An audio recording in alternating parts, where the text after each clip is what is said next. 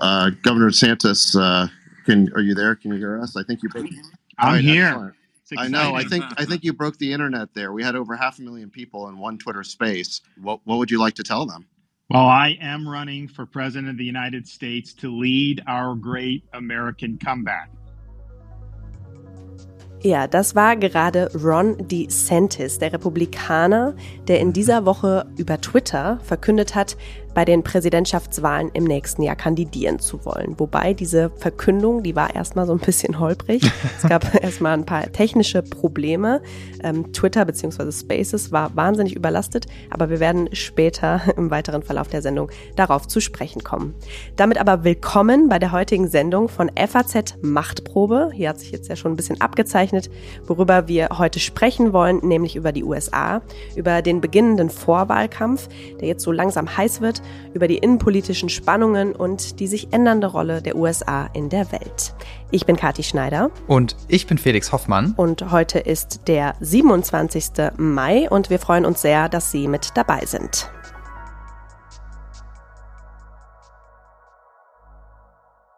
Ja, Kathi, ich verfolge das natürlich gespannt, was da passiert in den USA. Wer ins Weiße Haus einzieht, das wird uns ziemlich direkt äh, betreffen über alle möglichen Themen. Ähm, ganz besonders natürlich mit Blick auf den Ukraine-Krieg. Mit wem hast du denn für die Sendung heute gesprochen, Kathi? Erzähl mal. Ja, ich habe natürlich wieder spannende Gäste zusammengetragen. Einmal werden wir Majid Sattar hören. Er ist unser Politikkorrespondent in Washington. Mhm. Ich habe mit Marco Overhaus gesprochen, ein Politikwissenschaftler bei der SWP, der sich mit Amerika und den transatlantischen Beziehungen beschäftigt. Mit Scott Denham, ein Professor der German Studies in North Carolina, um auch so mal ein bisschen so eine Insicht noch mal mehr zu bekommen. Und in der Reportage werden wir Hawk Newsom hören. Das ist der Mitbegründer von Black Lives Matter New York. Ähm, der wird zur Polizeigewalt in Amerika sprechen. Okay. Also ein Problem, das im Wesentlichen ja immer noch nicht ja, angegangen mhm. wurde. Ähm, da kommen wir aber später nochmal genauer drauf. Freue ich mich drauf. Das klingt super interessant. Was ich so mitkriege, ganz aktuell, ist ja vor allem dieser Streit um die Schuldenobergrenze. Das ist ja hm. das Thema in den USA gerade und wird ja auch bei uns viel drüber berichtet. Erzähl doch mal, was da gerade los ist und um was es da überhaupt geht. Also erstmal zur Erklärung, ne? der Kongress mhm. legt in den USA ja die Schuldenobergrenze fest und die liegt aktuell bei 31,4 Billionen Dollar, also eine ziemlich krasse das Summe. Ist krass, ne? ja. Und diese Summe, die ist seit Januar vollständig aufgebraucht und mhm. der Staat, der kann sich gerade also so durch cleveres Hin und Her jonglieren der Finanzen über Wasser halten. Und der Kongress so muss jetzt eben, ja, same hier. Und ähm, der Kongress muss jetzt eben zustimmen, ähm, dass diese Obergrenze erhöht wird. Und da sind wir eigentlich auch schon beim okay. Problem, weil das mhm. wollen sie, da stellen sie sich gerade quer. Der neue republikanische Sprecher des Repräsentantenhauses, Kevin McCarthy, war angetreten mit dem Versprechen, die Schuldenobergrenze nicht zu erhöhen, beziehungsweise Ausgabenkürzungen von der Administration zu verlangen. Das hat äh, Präsident Biden allerdings als Eingriff in seine legislative Agenda empfunden und so interpretiert, dass die Republikaner ihm in seinem Programm sozusagen schaden wollen und insbesondere in der Sozialpolitik, was die Demokraten besonders stark treffen würde, Kürzungen verlangen wollte. Und deshalb befindet man sich da momentan in einer Blockade beziehungsweise in einem Verhandlungspoker. Ja, das war unser Politikkorrespondent in Washington, Majid Sattar. Und ähm, in der Vergangenheit ist es auch immer wieder zu diesen Streitigkeiten gekommen. Ne? Also das ist mittlerweile Tradition in den USA, mhm. muss man schon fast sagen, und ist seit 1960 fast 80 Mal vorgekommen. In parteipolitisch aufgeladenen Zeiten, insbesondere wenn es unterschiedliche Mehrheiten beziehungsweise unterschiedliche parteipolitische Farben im Weißen Haus und im Kongress gibt, kann das schon mal eskalieren. Das war 2011 unter Barack Obama einmal der Fall, als es sehr brenzlig wurde. Und das ist jetzt wieder der Fall. Okay, die haben das irgendwie schon 80 Mal durchgespielt, alles. Und es ist ja doch sehr unwahrscheinlich, wenn ich das richtig weiß, dass es wirklich nicht dazu kommt, dass sie diese Schuldenobergrenze erhöhen. Aber vielleicht sollte man sich trotzdem mal ganz bewusst machen, was da auf dem Spiel steht. Also wenn so ein Staat kein Geld mehr hat, wenn die hm. USA, also von allen Staaten ausgerechnet die USA kein Geld mehr haben, äh, was sind denn so die konkreten Konsequenzen? Was passiert dann? Ja, also die Finanzministerin der USA, Janet Yellen, die hat auch in dieser Woche davor nochmal gewarnt, dass am 1. Mhm. Juni, also schon in wenigen Tagen, die totale Zahlungsunfähigkeit der USA droht. Andere Experten entschärfen das so ein bisschen und sagen, ja, das ist eher im Juli soweit. Und würde es aber tatsächlich dazu kommen, hätte das natürlich weitreichende Folgen. Erstmal für die USA selbst, also dann käme es kurzzeitig zu einem Government Shutdown. Der mhm. Staat könnte keine Gehälter mehr zahlen, Beamte müssten freigestellt werden und es hätte natürlich auch Konsequenzen für die Weltwirtschaft. Amerika ist der größte Schuldner der Welt, also es würde das ganze Finanzsystem durcheinander bringen. Beide Seiten sind noch guter Dinge, dass sich das vermeiden lässt. Allerdings drängt die Zeit, denn äh, McCarthy hat seinen Leuten versprochen, dass er einen möglichen Kompromiss, über den man gerade redet, den Abgeordneten vorlegt und die, diesen dann 72 Stunden Zeit gibt, äh, diesen Kompromiss zu prüfen. Das allerdings setzt voraus, dass dieser Kompromiss dann erst noch in Gesetzesform gegossen werden muss. Okay, also das klingt ja jetzt schon so, dass selbst wenn die sich einigen, das dann noch ein bisschen Zeit in Anspruch nimmt, wenn man da irgendwie noch äh, ein Gesetz äh, verabschieden muss. Zum Zeitpunkt dieser Sendung, also jetzt ist gerade Freitagnachmittag, klingt es ja aber schon so, als könnten die sich zeitnah einigen, oder? Ja, also ähm, Biden und Kevin McCarthy, der Sprecher des Repräsentantenhauses, die saßen in dieser Woche auch zusammen, ähm, haben gesagt, es seien konstruktive Gespräche gewesen, mhm. Konnten sich aber noch nicht konkret einigen. Und jetzt gerade heute Morgen, du hast gerade gesagt, wir haben Freitag, hieß es, dass die Demokraten und Republikaner jetzt kurz vor einem Kompromiss stehen würden. Der okay. soll wohl mhm. so aussehen, dass die Schuldenobergrenze für zwei Jahre angehoben wird, also bis nach den Wahlen im November 2024. Und im Gegenzug soll Biden dann die Ausgaben für alle Bereiche bis auf das Militär und die Veteranen kürzen. Mhm. Die Details, die genauen, die stehen aber noch aus, aber dass sich das in letzter Minute klären wird und dass sie sich einigen, das war schon absehbar. Da haben viele schon mit gerechnet, auch unser Politikkorrespondent Majid Sattar. Ich äh, halte einen Showdown mit einer High-Noon-Situation für am wahrscheinlichsten. McCarthy braucht das wahrscheinlich auch, um Kompromisse am Ende zu machen. Es gibt zwar einerseits das Kalkül, dass dem Präsidenten ein Zahlungsausfall besonders schaden könnte aus republikanischer Sicht, dann mit Blick auf das nächste Wahljahr. Allerdings gibt es auch Beispiele dafür, und da sind wir wieder beim Jahr 2011 und Barack Obama, dass die äh, Republikaner ihre Karten überreizen und der Verwaltungsstillstand, den es unter Obama gab, den mussten dann politisch die Republikaner am Ende bezahlen, weil sie einfach sozusagen zu weit gegangen waren aus Sicht der Bevölkerung. Also es ist jetzt einfach, beziehungsweise war es schon immer so eine Art Machtprobe? Ein, ähm, mhm. ähm, ein Kräftemessen, vor allem je näher die Vorwahlen bei den Republikanern rücken. Und das verdeutlicht aber auch einfach nochmal diese extreme Spaltung, ne? diese Gräben zwischen beiden Parteien. Mhm, ja. Das sieht auch der Politikwissenschaftler von der SWP, Marco Overhaus, so. Der Streit über die Schuldenobergrenze beschreibt halt einen, einen zentralen Rahmen, eine zentrale Konfliktlinie in der amerikanischen Parteienlandschaft. Aber die geht auch teilweise eben durch die Parteien selbst, also durch die Republikanische Partei in der Frage, was soll der Staat in äh, Amerika leisten? Also inwiefern ist es Aufgabe des Staates, Sozialhilfe zu leisten? Inwiefern soll sollen sozusagen die Menschen äh, vor allen Dingen für sich selbst eintreten? Inwiefern soll der Staat Klimapolitik machen? Er soll also regulierend eingreifen? Die rechten Republikaner, die jetzt also gegen die äh, Erhöhung der Schuldenobergrenze erst einmal opponieren, haben ja gefordert, unter anderem auch Teile des Klimapaketes von Joe Biden wieder zurückzunehmen. Also das ist schon äh, ein sehr zentraler Graben, der da sich auftut und der eben äh, auch diese Polarisierung in den letzten zehn Jahren im Grunde schon beschreibt. Ja, ein zentraler Graben, eine zentrale Konfliktlinie, die sich sogar durch die Parteien selbst zieht. Und deswegen ist auch der Sprecher des Repräsentantenhauses, Kevin McCarthy, in einer ziemlich verzwickten Lage in diesem Schuldenstreit. Weil er einen Flügel hat am rechten Rand, in dem sich zum Teil fiskal-libertäre Extremisten befinden und zum anderen Trumpisten, die sozusagen ferngesteuert werden von Donald Trump aus Mar-a-Lago, die sich mitunter schwer einfangen lassen. Und ähm, das ist für ihn sozusagen der Balanceakt, den er zu leisten hat, ähm, seine Fraktion zusammenzuhalten. Insofern ist sein Kompromissspielraum begrenzt. Okay, also das sollten wir auf jeden Fall weiter beobachten. Du hast ja gerade schon den Vorwahlkampf der Republikaner auch angesprochen. Damit sind wir auch eingestiegen in die Sendung. Und dieser Vorwahlkampf, der nimmt ja jetzt so langsam an Fahrt auf. Mhm. Wie ist denn da der aktuelle Stand?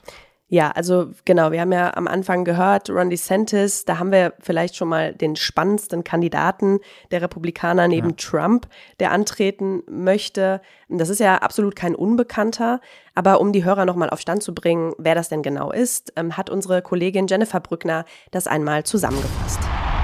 Our border is a disaster. crime infests our cities, the federal government makes it harder for families to make ends meet, and the president flounders.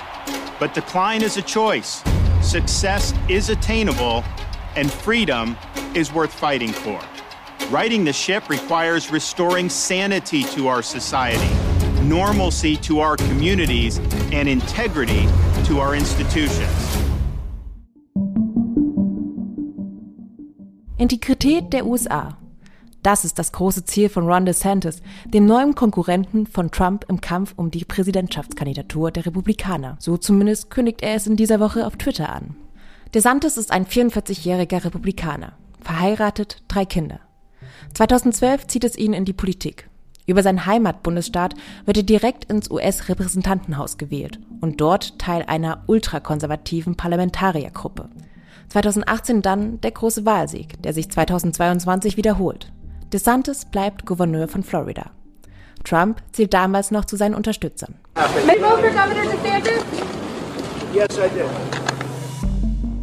Nach seiner Wahl bedankt sich DeSantis direkt bei Trump und freut sich auf künftige Zusammenarbeit.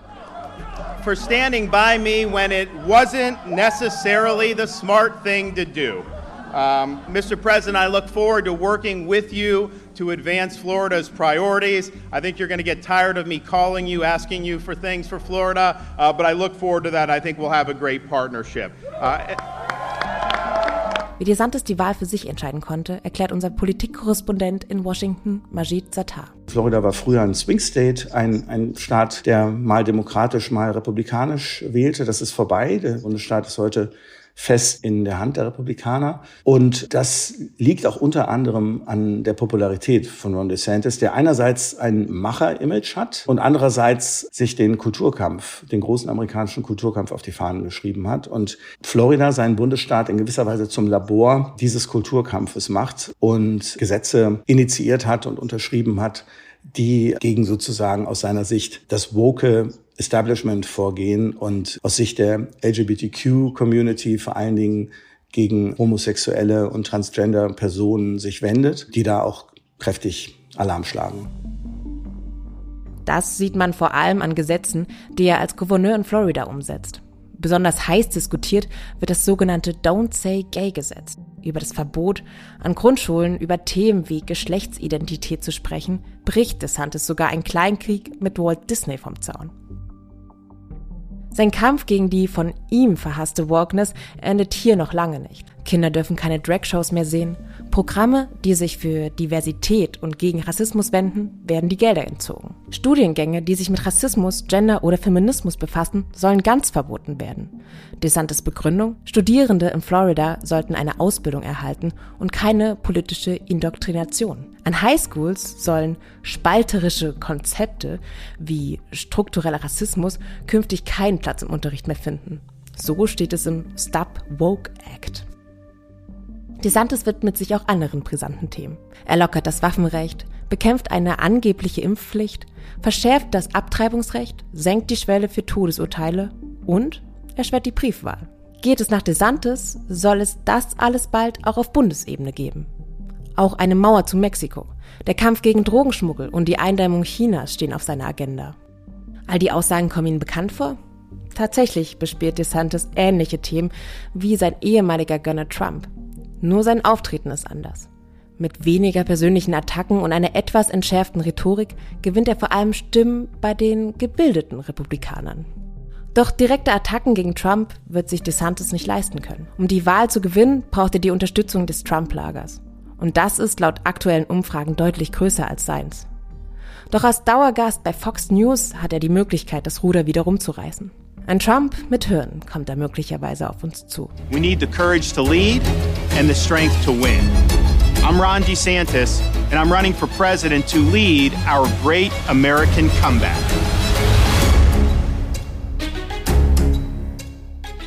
Okay, also jetzt wissen wir Bescheid über Ron DeSantis. Scheint ja auch ein ziemlicher Hardliner aus der rechten Ecke zu sein, von den Positionen, die er da so vertritt und auch den Dingen, die er umgesetzt hat als Gouverneur in, in Florida.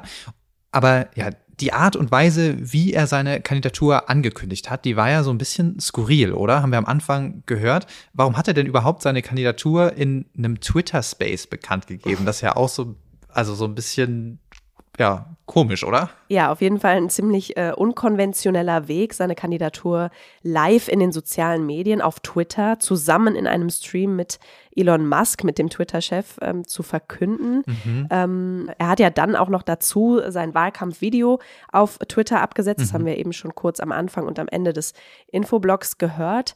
Und naja, dann ähm, gab es ja erstmal eine ziemliche Panne. Ähm, die über 600.000 Zuhörer mussten knapp eine halbe Stunde darauf warten, dass es überhaupt losgeht. Wir hören da nochmal ganz kurz rein. All right, I think we're broadcasting. Man, I think we melted the internet there. Yeah, that was insane. Sorry.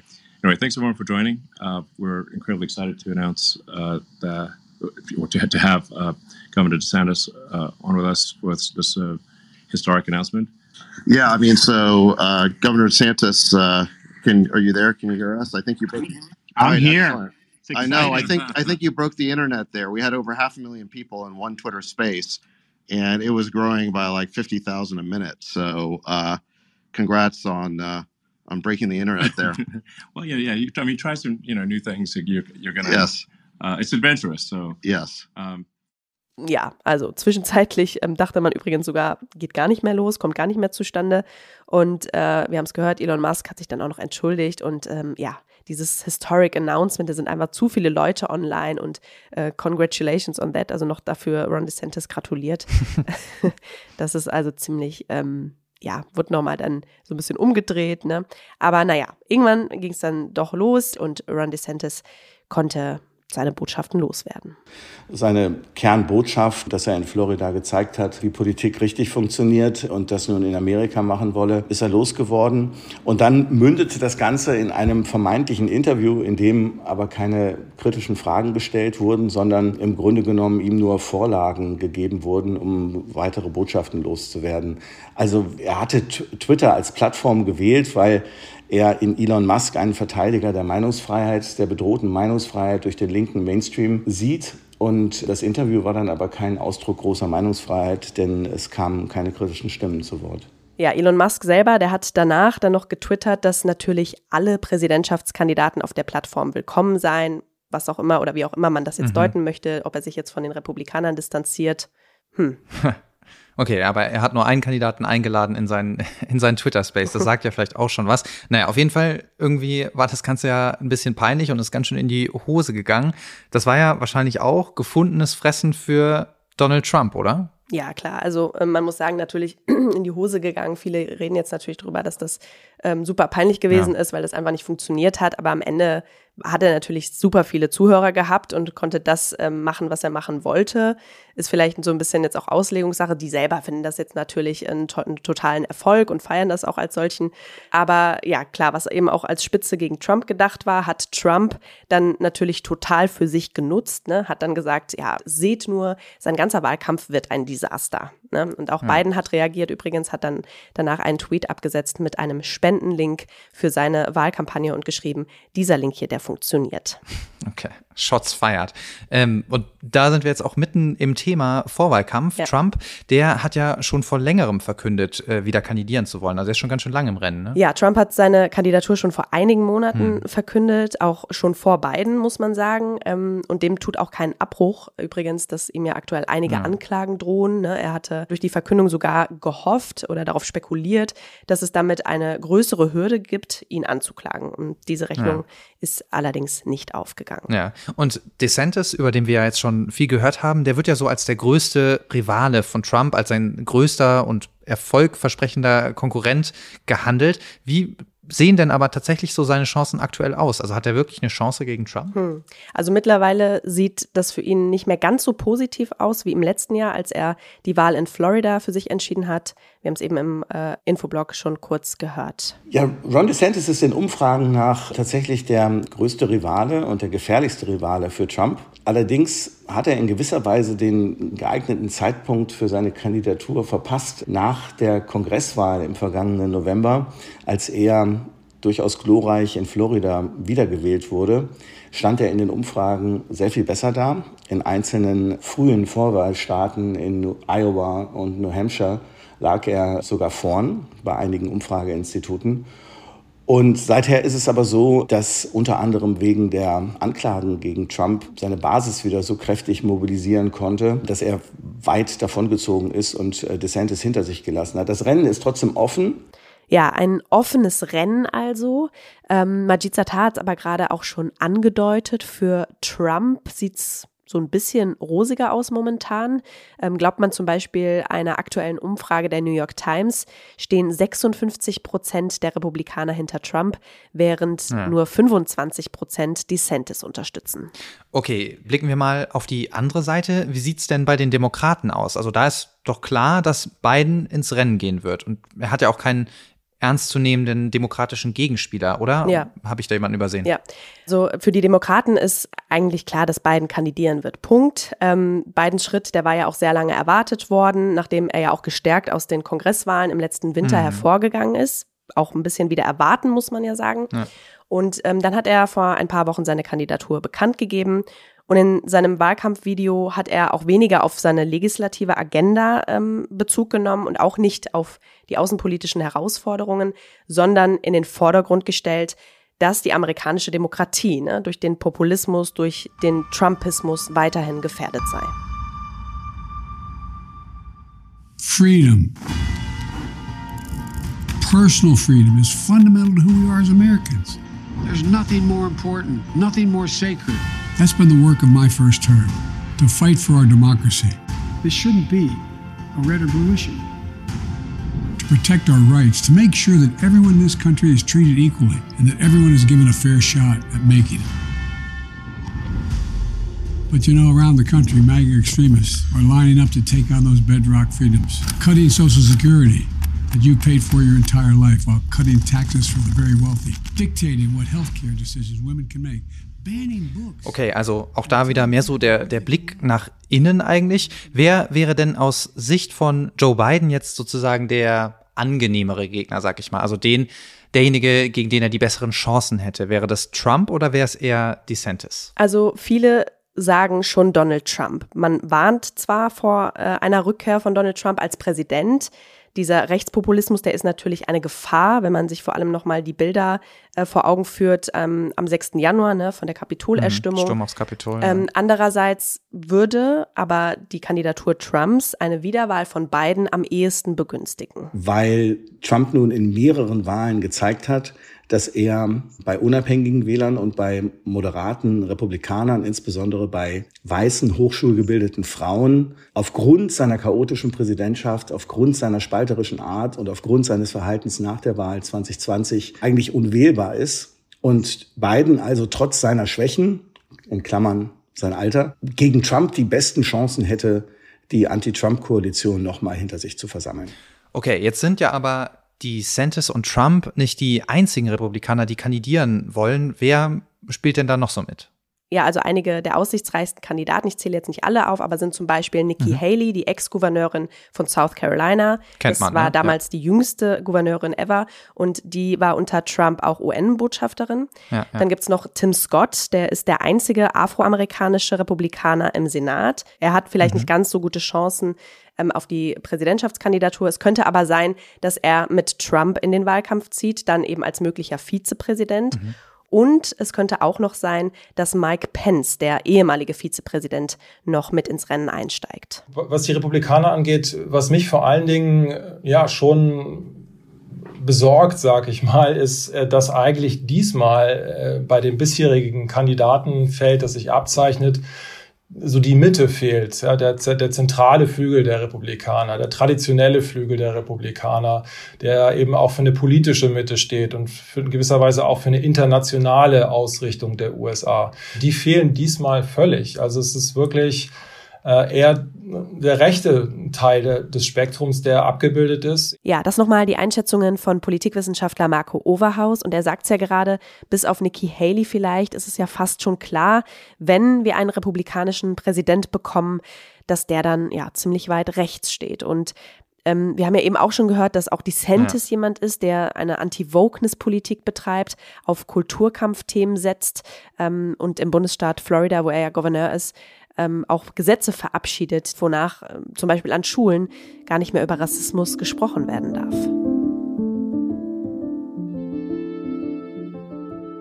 DeSantis, an outright racist who's running for president, who has went out of his way to make life for black people in Florida hell. It's truly scary. Das ist Hawk Newsom. Er ist 46 Jahre alt und Mitbegründer der Black Lives Matter Bewegung in New York. Für ihn ist Ron DeSantis ein Rassist. Dass er überhaupt Aussichten auf eine Präsidentschaftskandidatur hat, sehr beängstigend. Aber auch nicht verwunderlich, sagt er. Denn auch Donald Trump konnte ja Präsident werden. Derjenige, der die White Supremacy, die Überlegenheit der Weißen, wieder stärker in den Vordergrund gerückt hat. Newsom ist als Aktivist von Black Lives Matter Tag für Tag damit beschäftigt, zahlreiche Nachrichten zu sichten, die ihm auf den sozialen Medien zugeschickt werden. Er prüft Bilder und Videos von Polizeigewalt gegenüber Afroamerikanern, spricht anschließend mit den Opfern, um herauszufinden, ob und wie er in der jeweiligen Angelegenheit helfen kann. When you protest, it's to raise awareness, okay? It's to get the news cameras on you, get the news cameras on the name of the victim. Hey, what's going on? Why are these people so mad? In erster Linie besteht seine Arbeit darin, Aufmerksamkeit zu erzeugen und darin, Gerechtigkeit zu fordern. Bei rassistisch motivierter Polizeigewalt in den USA, da kommt einem sofort ein Name in den Sinn. George Floyd. An diesem Mittwoch, den 25. Mai 2023, ist sein Tod genau drei Jahre her. An einer Straßenkreuzung in Minneapolis muss er unter dem Knie des weißen Polizisten Derek Chauvin einen qualvollen Tod sterben. Neun Minuten und 29 Sekunden lang. Jesus, I can't breathe. I can't breathe. Thank you. I can't breathe. Ah, Stop moving. I can't breathe, man. Mama, I love you.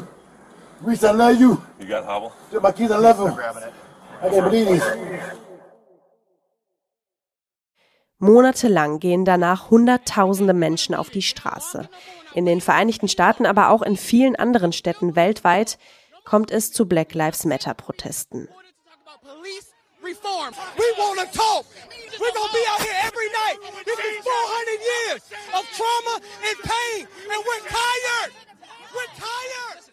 Der Hauptangeklagte Chauvin wird ein Jahr später wegen Mordes zu 22 Jahren und sechs Monaten Haft verurteilt. 2022 bekommen zwei weitere Ex-Polizisten eine Gefängnisstrafe wegen unterlassener Hilfeleistung. We've all seen the knee of injustice on the neck of black Americans.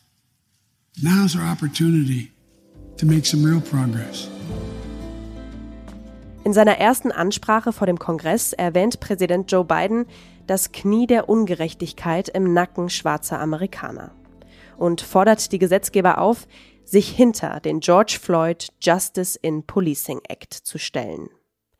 Eine weitreichende Polizeireform, die vorsieht, das Fehlverhalten von Polizeibeamten in einer nationalen Datenbank zu dokumentieren. Außerdem soll Polizisten die Anwendung von Würgegriffen verboten und das Tragen von Bodycams zur Pflicht werden. As far as the big picture, the progress that we made was quite small, actually. Joe Biden pacified us. Joe Biden promised to pass the George Floyd Act, and he failed to do so. Die Gesetzesvorlage zur Polizeireform passiert zwar das Repräsentantenhaus, scheitert allerdings im Senat. Im Januar 2023 wird der schwarze Tyre Nichols bei einer Verkehrskontrolle von fünf Polizisten verprügelt und stirbt später im Krankenhaus. Der Fall von Tyre Nichols ruft die Forderung nach der Polizeireform wieder zurück auf die Agenda. Im Jahr 2020 sterben laut Aufzeichnungen der Washington Post 1019 Menschen durch die Gewaltanwendung der Polizei. Trotz des Todes von George Floyd und trotz des intensiven Vorstoßes der Polizeireform in diesem Jahr ist das der Höchststand seit Beginn der Aufzeichnungen 2015. Im letzten Jahr ist die Zahl dann nochmal höher und liegt bei 1096 Opfern. Es sind mehr Waffen als Menschen in den USA. Schätzungsweise etwa 350 bis 400 Millionen Waffen sind in diesem Land. Die Polizei dürfen gerechterweise immer Angst haben für irgendwas, also einfach ein Parkzettel. Die werden trainiert und sie müssen natürlich annehmen, dass jeder bewaffnet ist. Also die Gesetze sind so geschrieben, dass wenn ein Polizist oder eine Polizistin fühlt, dass er oder sie angegriffen wird, ist tödliche Gewalt erlaubt. Das sagt Scott Denham, Professor der German Studies aus North Carolina. Nach der Washington Post werden schwarze Amerikaner mehr als doppelt so häufig von der Polizei getötet wie Weiße. George Floyd ist bemerkenswert, ist wichtig, weil alles aufgezeichnet wurde und das ging auch ohne Waffengewalt. Also das ist die pure Anwendung von Polizeigewalt, ohne, ohne diese Angstausrede von, von Waffen. Zwar verabschieden einzelne Staaten wie Kalifornien oder New York Gesetze, die Polizisten einer strengeren Kontrolle unterziehen. Auf nationaler Ebene passiert aber nichts mehr. You have police officers who are now back to beating up people like it was the 1980s, punching them in their stomach while they're handcuffed, punching them in their face, and nobody's doing anything about it. The only hope that we have is in each other. All hope is gone for the government.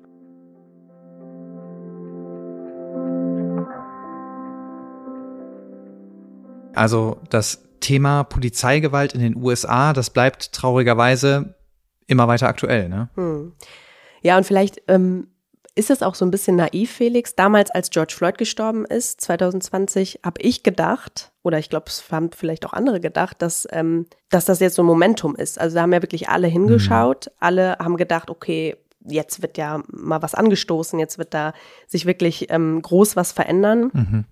Aber das ist ja einfach ausgeblieben. Ja, ja. ja das denke ich nach jeder Massenschießerei in den USA, aber es passiert einfach nichts. Ja. Also ja, beim Thema Polizeigewalt hat sich nicht wirklich was verändert. Die große Polizeireform, die ist immer noch nicht umgesetzt, geschweige denn geplant. Ja, beim Thema ähm, Polizeireform ist man ja auch an den Republikanern ähm, gescheitert. Hm.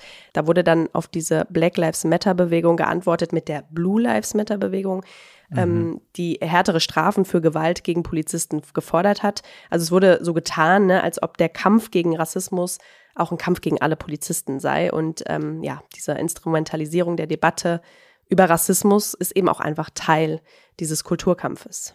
Da haben wir eine, eine lange und große Tradition in Amerika, äh, Rassismus als Hebel, als politische Werkzeug einzusetzen. Und diese Spaltung ist nicht neu. Sie ist nur krasser geworden und öffentlicher geworden und, und rauer geworden, die Werkzeuge, die die Republicans anwenden. Und das, das hängt mit, mit dem sogenannten Christian Nationalism, also Religion als nationalistische Machtfigur anzuwenden, Populismus, Identitätspolitik und dann würde ich auch sagen White Supremacy, also eine Art Vormachtstellung durch eine rassistische Ideologie, die alle Nicht-Weiße ausgrenzt. Okay, also Identitätspolitik und Spaltung, all das bleibt irgendwie Instrument im Wahlkampf und wird sich ja wahrscheinlich auch nicht so schnell ändern, oder? Ja, es könnte sogar auch noch schlimmer werden. Das äh, befürchtet zumindest Marco Overhaus. Also wenn, wenn Trump jetzt nochmal ins Präsidentenamt gewählt würde, wissen, wär, wären ja keine großen Überraschungen zu erwarten, weil wir wissen, wer er ist und was er macht. Und diesmal wären vielleicht auch sogar die Vorzeichen noch etwas schlechter als äh, von äh, 2017 bis 2021, weil sich auch beispielsweise die Zusammensetzung im amerikanischen Kongress verändert hat. Also bei, bei der letzten Amtszeit von Trump hatten wir ja noch einen amerikanischen Kongress, der auch so ein bisschen als Korrektiv gewirkt hat. Also bestimmte, ich sag mal, Ausfälle Trumps, die insbesondere nicht im Interesse Deutschlands und Europas waren, wurden ja auch ein bisschen glatt gebügelt wegen des Drucks aus dem Kongress. Und wenn ich mir jetzt diesen Kongress anschaue, den wir jetzt haben, dann bin ich mir nicht mehr so sicher, ob der auch noch diese Korrektivfunktion spielen könnte und wollte. Hier kann man eben auch einfach sehen, wie sich diese Spaltung in den USA auswirkt. Die Institutionen, die ja eigentlich als Korrektiv wirken sollen, wir haben es gerade gehört, wurden komplett politisiert und wenn Trump immer weniger Grenzen gesetzt werden, dann könnte sich das natürlich auch außenpolitisch ziemlich schnell für uns hier bemerkbar machen. Okay, Außenpolitik, gutes Stichwort. Welche Rolle spielen denn außenpolitische Themen im Vorwahlkampf und dann vielleicht perspektivisch auch im Wahlkampf? Kann man da schon was sagen? Ja, also insgesamt, wir haben es eben ja auch schon kurz an der einen oder anderen Stelle gehört, ist die USA ja immer stärker auch mit dem Blick nach innen beschäftigt. Ne? Wir erinnern uns an äh, Bidens Wahlkampfvideo auch, ähm, mhm. wo es einfach um diese Gefährdung der Demokratie auch geht und so. Ja. also ein Trend weg von der Außenpolitik auch im Gesamten. Das zeichnet ja gerade den rechten Flügel der Republikaner aus, dass sie sich eher zurückziehen wollen, ne? Stichwort America First. Und in den US-Wahlen spielen außenpolitische Themen sowieso meistens eine untergeordnete Rolle. Aber wenn dann also mal Kandidaten ins äh, Weiße Haus gewählt wurden, dann hat dann doch Außenpolitik oft einen sehr zentralen Stellenwert eingenommen. Und ähm, ich glaube, das ist ein Trend, der rückgängig ist. Also es, es sind tatsächlich dann eher so innenpolitische Themen, es sind auch, auch innenpolitische Interessen, die dann viel stärker eine Präsidentschaft prägen. Auch die Außenwirtschaftspolitik wird viel protektionistischer, als es in früheren Zeiten der Fall war, selbst unter Biden jetzt. Also wir sehen ja im Grunde auch, dass Biden selbst schon so ein, so ein Twitter-Präsident ist. So Twitter zwischen der alten, guten, alten Welt aus europäischer Sicht des liberalen Internationalismus und dieser neuen, möglicherweise Welt, der amerikanischen Welt, der, des, des Buy American, des American First, der Orientierung auf die, auf die eigenen Interessen. Also relativ gesehen, äh, ja, sind die USA immer noch, sagen wir, weltmächtiger als, als an, alle anderen Staaten. Aber, ist, aber die Pax Americana, der Mythos der Pax Americana, der amerikanisch dominierten äh, Sicherheits- und Friedensordnung, der erodiert doch schon ganz gewaltig. Na gut, und ob das wirklich das Ende der amerikanisch dominierten Sicherheits- und Friedensordnung ist oder ob sich die Amerikaner vielleicht einfach nur so ein bisschen umorientieren, das wollen wir jetzt besprechen mit unserem hochgeschätzten Dauergast und Kollegen Klaus-Dieter Frankenberger. Das große Ganze mit dem ehemaligen FAZ-Auslandschef Klaus-Dieter Frankenberger. So, und jetzt ist er bei uns im Studio. Hallo, Herr Frankenberger. Ich grüße Sie. Herr Frankenberger, Sie haben ja selbst lange in den USA gelebt. Wie hat sich das Land denn Ihrer Wahrnehmung nach seitdem verändert? Naja, also ich war 85 und 86 in Washington. Das, da wird man nicht sagen können, dass das das ganze Land ist. Washington ist eine Blase, wie wir wissen. Aber allein die Stadt hat sich dramatisch verändert. Sie ist viel, viel schöner geworden, wenn man das so sagen kann. Das Land hat sich insgesamt natürlich über mehrere Schübe hinweg gehäutet, strukturell verändert, demografisch verändert, politisch verändert. Die letzten Jahre haben wir et etwas erlebt, was uns Sorge macht, nämlich die starke politische Polarisierung sozusagen die Hinwendung der Politik, wie man jetzt im Jargon sagt, zu Stammeskriegen. Der Gegner ist nicht mehr der politische Gegner, sondern der Feind, der so geschwächt werden soll, dass er nicht, nicht mehr handeln kann. Bis zur Vernichtung geht es. Wir haben die Trump-Wahl 2016 erlebt, die in Europa viele nicht kommen sehen wollten, kommen sahen. Und das hat gezeigt, wie stark diese Krisenreaktion in den Vereinigten Staaten war, die Reaktion auf Finanzkrise, auf die langen Kriege im Mittleren Osten Osten, wie sich die Parteien immer mehr auseinanderentwickelt haben mhm. zu quasi europäisch ideologisch homogenen Parteien. Also das Thema Volkspartei in Amerika hat sich in gewisser Weise erledigt, einfach deswegen, weil vor allem die Republikaner geschlossen, kohärent konservativ bis rechtskonservativ bis rechtspopulistisch geworden sind. Mhm. Das war früher nicht so. Früher gab es viel mehr Möglichkeiten der Konsensbildung. Man sagte über den quasi den Gang im Senat, den Gang im Repräsentantenhaus hinweg sind die Parteien zur Lösung gekommen. Ja. Heute ist eine konsensuale Entscheidungsfindung, sagen wir zu einem innenpolitischen Thema, zu einem außenpolitischen Thema, die Ausnahme, fast eine Sensation. Ja, diese Spaltung, die Sie jetzt gerade beschrieben haben, die sieht man ja auch ganz aktuell, wenn es um die Erhöhung der äh, Schuldenobergrenze geht. Ist ja eigentlich Routine in den USA, wurde schon 80 Mal gemacht, aber diesmal hakt es mal wieder. Für wie realistisch halten Sie denn einen tatsächlichen Zahlungsausfall der USA? Der hätte ja auch auf der ganzen Welt verheerende Folgen. Also erstens muss man sagen, Herr Hoffmann, so Routine ist es nicht. Ja, es ist immer wieder, wird das fällig sozusagen. Es gibt eine Schuldenobergrenze.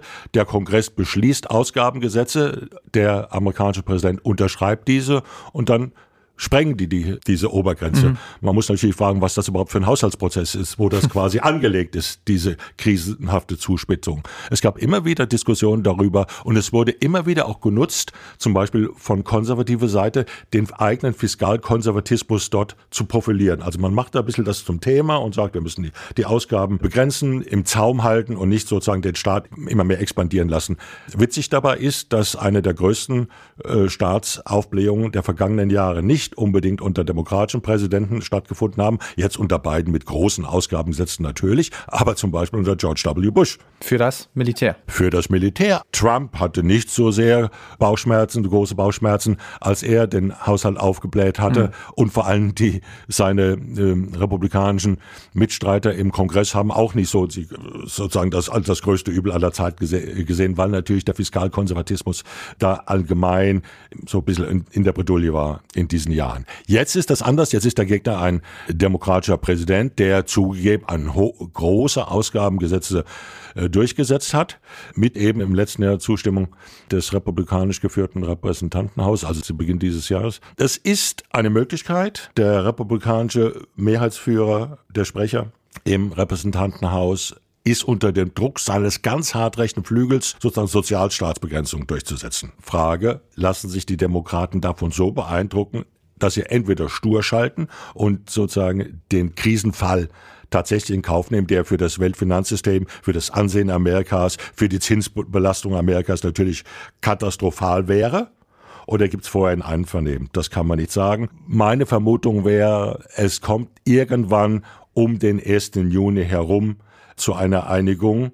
Aber das zeigt, dass man das immer wieder auf die Spitze treibt, ohne Rücksicht auf Handlungsfähigkeit des Staates, ohne Rücksicht auf das Ansehen des Staates und ohne Rücksicht auf die außenwirtschaftlichen Konsequenzen, die ein auch nur partieller Zahlungsausfall hätte. Das letzte Mal 2011, als das, als die Krise sozusagen ausgebrochen war, als diese Blase wirklich geplatzt ist, dann hat das Amerika allein an Zinserhöhungen in dem darauffolgenden Jahr eine Billion, knappe Billion Dollar gekostet. Man ging ja auch davon aus, dass das damals 2011 Obama schaden würde, aber es hat ja am Ende dann doch der Republikanischen Partei geschadet, es, ne, muss man sagen. Es schadet in der Regel im Ansehen der Bevölkerung allen, weil man sagt, die in Washington kriegen, um das mal salopp zu sagen, kriegen nichts gebacken und wir sind die Dummen als Bürger. Es spielt aber, sagen wir mal, strategisch in die Hände derer, die ohnehin das Narrativ, wie man heute sagt, erzählen, Washington ist ein Sumpf, der trockengelegt äh, gehört in Staatszerfall, Handlungsverlust des Staates. Diese ganzen Typen müssen alle raus. Das, der Saustall hm. muss ausgemistet werden. Und ich weiß, an wem, wen ich da wem, denke. Und ja. dann sind wir wieder bei 2016. wem hat es in die Karten gespielt? Mhm. Genau, mhm. Donald Trump. Also die mit einem solchen Ansatz dran kamen. Leute sagen, raus damit. Kommen wir mal ja, näher zu den Republikanern. Diese Woche hat ja jetzt Ron DeSantis seine Kandidatur verkündet. Wie blicken Sie denn auf den bevorstehenden Vorwahlkampf bei den Republikanern? Mit Neugier auf der einen Seite, denn wenn eine Vorauswahl kommt, ist das immer spannend, äh, aber natürlich auch mit einer gewissen Furcht, dass dieser Vorwahlkampf im republikanischen Lager wieder voller Gift werden wird. Wir werden einen Vernichtungsfeldzug erleben, den Donald Trump anführt. Es ist ja nicht nur der Gouverneur von Florida, DeSantis, der jetzt äh, sich gegen ihn stellt. Vorher hatten schon der frühere Vizepräsident Mike Pence und die frühere UN-Botschafterin Haley sich beworben und Trump ist ja schon sozusagen hat sich ja schon richtig gut ein, warm gelaufen, eingeschossen auf alle drei. Äh, sind alle vom rechten Flügel in Nuancen natürlich unterschiedlich. Auch DeSantis ist ein, wir würden im Deutschland, im Deutschen sagen, ein rechtskonservativer. Mhm. Wir haben jetzt da vier Bewerber um die Kandidatur der Republikanischen Partei. Und das wird sehr spannend sein zu sehen, wie Donald Trump es versuchen wird, einen nach dem anderen zu zerlegen, zu dämonisieren, zu diskreditieren und dann letzten Endes zu vernichten. Und ich würde heute die Prognose wagen, am 25.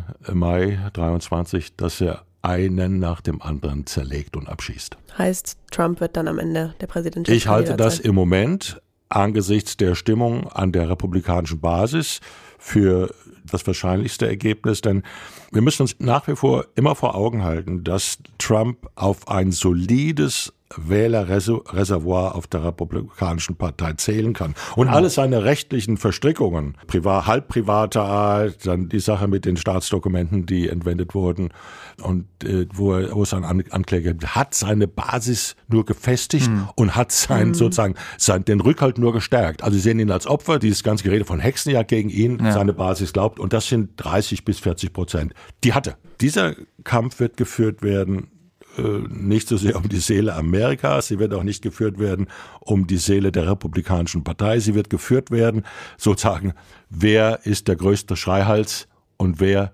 hat sozusagen die radikalsten Positionen. Ähm, das große Aufatmen quasi äh, nach Trump, eine Nach-Trump-Ära, die haben wir noch nicht. Also wir müssen uns ja auch äh, darauf einstellen, dass die Republikaner, sei es jetzt mit äh, jemandem, der DeSantis oder Trump heißt, die Wahlen gewinnen könnten. Würden Sie denn sagen, dass dann in jedem Fall Schluss ist mit dieser Geschlossenheit des Westens, mit der Einigkeit? Ja, zunächst Ihre Annahme teile ich nicht. Also den, ich äh, nehme schon den Konjunktiv zur Kenntnis, könnte gewinnen. Ich glaube, Donald Trump würde eine Wahl im November 2024 selbst gegen den dann 81 Jahre alten oder bald 82 Jahre dann werdenden Joe Biden nicht gewinnen. Aber selbst wenn ich ihr Gedankenspiel einmal zu Ende denke oder fortsetze, ja, dann steht die Geschlossenheit des Westens wieder auf dem Spiel. Das ist ja ein Grund, warum Herr Putin auch durchaus auf Zeit setzen kann mhm. in, in seinem Ukraine-Vernichtungskrieg, das ist ja ein Grund, warum er so genau wahrnimmt, die Spaltungslinien, die sich hier und da auftun. Die Mehrheit der Ukraine, äh, der republikanischen Wähler sieht im Moment die Unterstützung der Ukraine seitens Amerika sehr skeptisch und mhm. sagt, wir sollen nicht mehr machen. DeSantis selbst hat ja mal gesagt, das ist ein Territorialdisput dort, der geht Amerika nichts an. Mhm also unsere nationalen Interessen seien nicht gefährdet. Davon hat er sich ja ein bisschen jetzt distanziert. Aber sozusagen das ganze Disruptive Element, das Trump durch die Wahl 2016 ab 2017 in die internationale Politik eingeführt hat, wo, wo China der lachende Dritte war mit dem Irrsinn, den, er, den Trump zum Teil angerichtet hat. Da wären wir da natürlich genau wieder da. Und das hat Amerika ein Ansehen gekostet, das hat äh, seine nationalen Interessen wirklich gefährdet und beschädigt. Selbst wenn man in Rechnung stellen kann, dass das Thema Amerikas Interventionskriege in der Bush-Ära hat, äh, wollen die meisten Amerikaner nicht mehr, selbst wenn das, hm. wenn da was dran natürlich ist. Aber das würde hm. uns vor massivste Probleme hm. stellen, weil es bedeuten würde, Trump hat es neulich in einer, also Trump, wenn man mal bei Trump bliebe, und ich halte ihn, wie gesagt, für den wahrscheinlichsten äh, Kandidaten einer republikanischen Präsidentschaftskandidatur. Was? Die Europäer, die nehmen uns auf den Arm. Hm. Die tun nichts in der Ukraine. Und mit Europäer meint in der Regel Deutschland. Ja. Das stimmt nicht so. Aber viele glauben das. Verkauft sich gut. Verkauft sich gut. Machen nichts, die nehmen uns damit, die halten uns für Idioten, hat er, glaube ich, wörtlich gesagt. Hm. Halten uns für Idioten. Die sollen sich mal um ihre Dinge selbst kümmern. Ja. Heißt, NATO-Sicherheitsverpflichtgarantie ja. wieder wird zumindest vom dann Konjunktiv wieder höchsten Repräsentanten der Vereinigten Staaten der Bündnisvormacht genau. in Frage stellen. Ja, lassen Sie uns genau, lassen Sie uns mal bei diesem Gedankenspiel, auch wenn es ein Konjunktiv ist, bleiben. Ich meine, die Wahlen sind nächstes Jahr erst, aber unter einem republikanischen Präsidenten, wie Sie es gerade schon angesprochen haben, könnte ja die Abkehr von der NATO auch drohen. Ne? Weniger Unterstützung im Ukraine-Krieg, Sie haben es gerade gesagt. Wie müssen wir uns denn aber konkret auf diese Wahl vorbereiten? Sie haben ja gerade auch gesagt, sieht dann schlecht für uns aus. Naja, also Rückzug aus der NATO, da hat er immer wieder mal damit kokettiert. Die reale Politik war zum Teil eine andere. Also die Truppenpräsenz in Europa wurde verstärkt. Es waren mehr amerikanische Soldaten in Europa stationiert als während der, der Obama-Jahre. Am Ende jedenfalls. Er hat natürlich Deutschland immer so ein bisschen sozusagen hochgenommen, aufgezogen, hm. unter Druck gesetzt, indem er gesagt hat, ich mache diesen die Stützpunkte hier zu und ziehe 10.000 Mann ab und wir bekamen gleich den großen Krisenanfall hier. Ne? Aber es bedeutet natürlich für uns noch mehr, als wir das jetzt äh, zu offen wir Deutschland, die Bundesregierung, zu tun bereit sind, mehr für Verteidigung zu hm. tun. Und das gilt für alle Europäer äh, sozusagen das, das Trittbrettfahren hört auf, noch mehr auf. Ich meine, dieser Präsident ist vielleicht es wurde ja öfters erwähnt, der Europa wohlgesinnte, den es vielleicht jemals noch geben wird. Hm. Würde nicht ganz so pessimistisch sein. Jedenfalls meint er das mit Europa gut. Da gibt es natürlich Dissens, ja. da gibt es eine Handelspolitik, gibt Stoff, da gibt Kritikstoff. Es gibt Dissens über den amerikanischen, die amerikanischen Subventionen für die Transformation der amerikanischen Wirtschaft und so weiter. Das ist sozusagen der Alltag der transatlantischen Beziehung. Das andere ist ja eine Nummer dramatischer, wenn Sie so wollen, ein Rückzug aus dem Schutzversprechen für Europa. Das hätte gravierende Konsequenzen ja. für uns, die anderen europäischen Länder. Und wer davon profitiert, das kann man sich an zwei Fingern. Hm.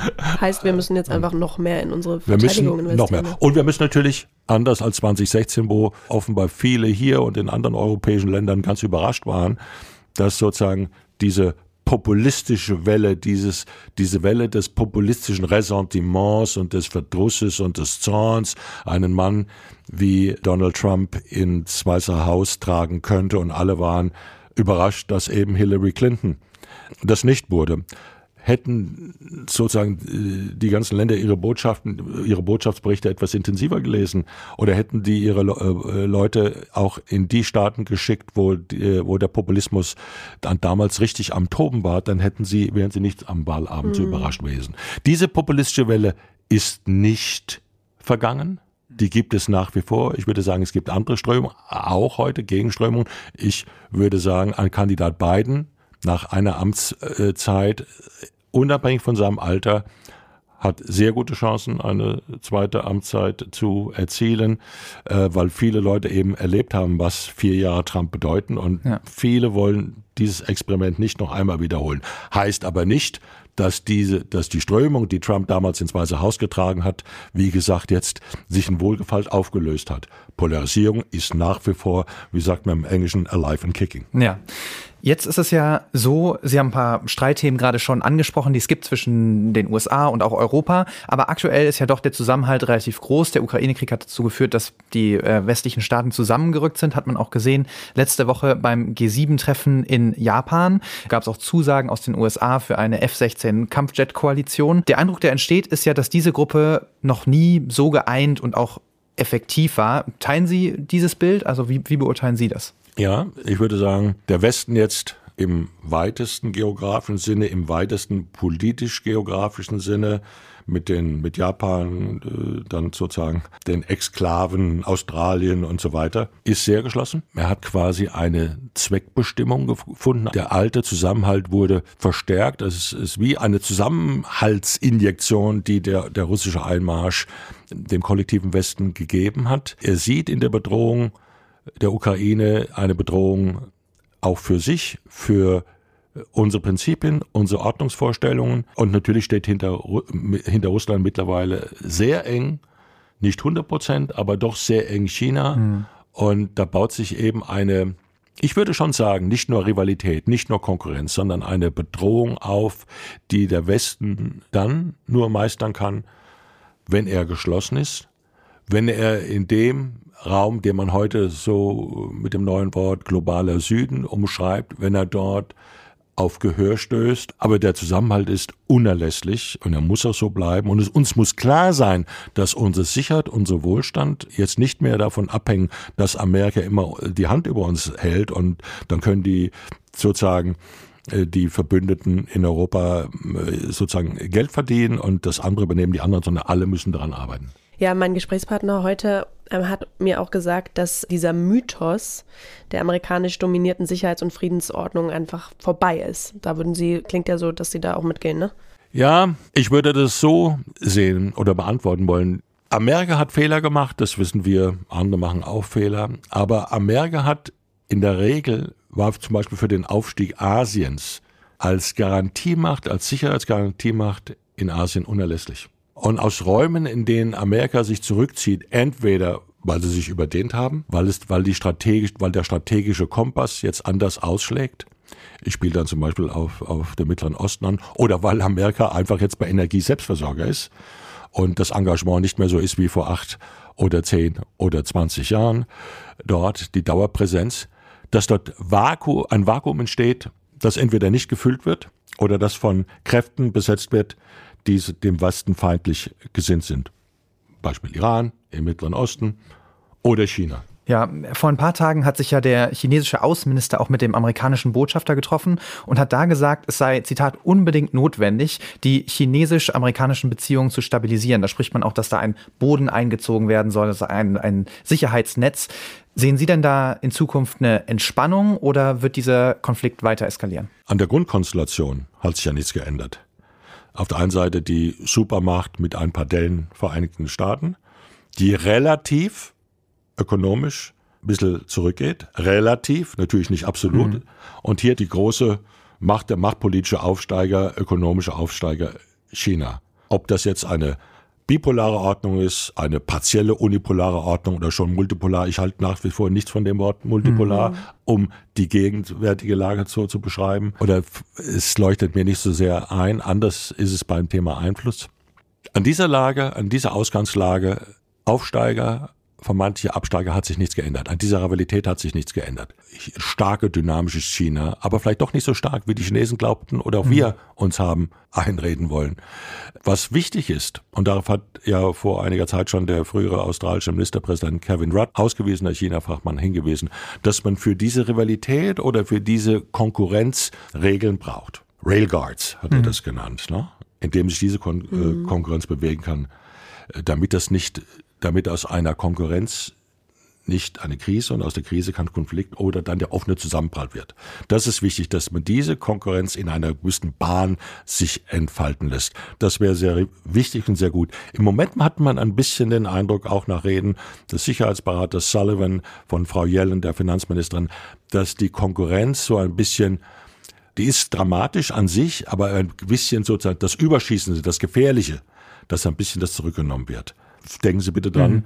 dass die Amerikaner und die Chinesen in den letzten Jahren der höchste Wirtschaftsaustausch ja. jemals, mhm. den es jemals gab, hatten. Ne? Also in der Zeit, wo, wo, wo man sagen, auf der politisch-rhetorischen Ebene, aber auch auf der tatsächlich operativen Ebene schon richtig auf Touren gekommen ist. Mhm. Das ist schon klar. Daran wird sich nichts ändern.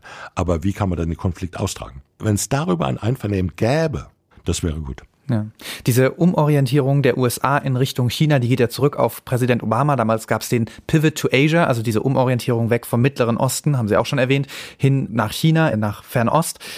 Inwiefern hat denn der Ukraine-Krieg diesen Pivot to Asia wieder so ein bisschen rückgängig gemacht oder vielleicht verlangsamt, weil ja jetzt doch wieder viel Fokus auf der Ukraine liegt? Ja, ja. Äh, Sie haben im Grunde die, die Antwort schon selbst gegeben. Das ist natürlich so.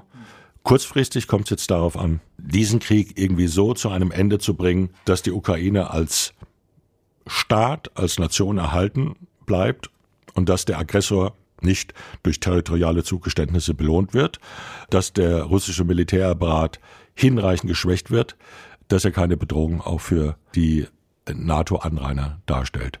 Langfristig ändert das nichts an sozusagen an dem Konkurrenzverhältnis Amerika zu China. Wobei ich durchaus sagen würde, das ist jetzt keine amerikanische Soloveranstaltung. Ne? Wenn hier manche deutsche Unternehmen glauben, sie hätten damit nichts zu tun. Naja. Und Oder wenn auch, wenn auch Präsident Macron sagt, na, wir sind irgendein Dritter. Nein, ich denke schon, dass wir hier als, äh, als Teil des kollektiven Westens sozusagen uns von unseren Interessen, von unseren Ordnungsprinzipien und natürlich von unseren Werten her eindeutig auf einer Seite stehen. Das ist nicht die Seite Chinas. Ganz nicht. Mhm. Und zu glauben, wir könnten uns dann irgendwie raushalten aus einem offenen Konflikt, halte ich für Wunschdenken. Mhm. Das haben die gleichen Leute übrigens auch bei, im Falle Russlands gedacht. Ist nicht der Fall.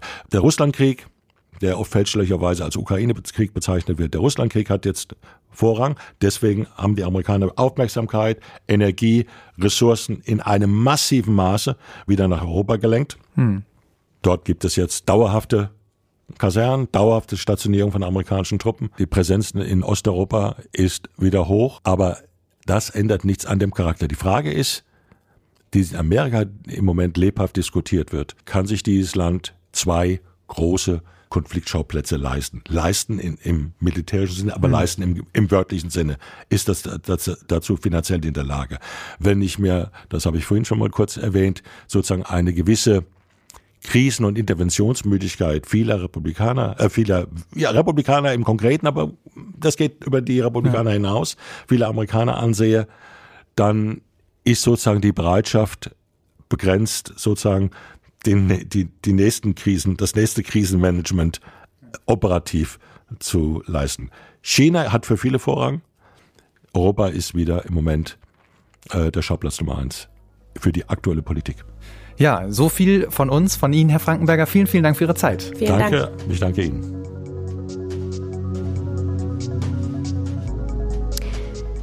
Ja, das war die heutige Folge FAZ Machtprobe zu den Entwicklungen in den USA.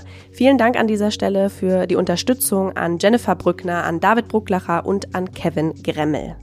Und vielen Dank an Sie alle fürs Zuhören. Ganz, ganz toll, dass Sie dabei geblieben sind. Wir würden uns riesig freuen, wenn Sie uns eine Bewertung dalassen und ein Abo. Das hilft nämlich auch anderen, den Podcast zu finden. Und wir werden uns hier an dieser Stelle in zwei Wochen wieder hören. Machen Sie es gut und bis bald. Bis bald.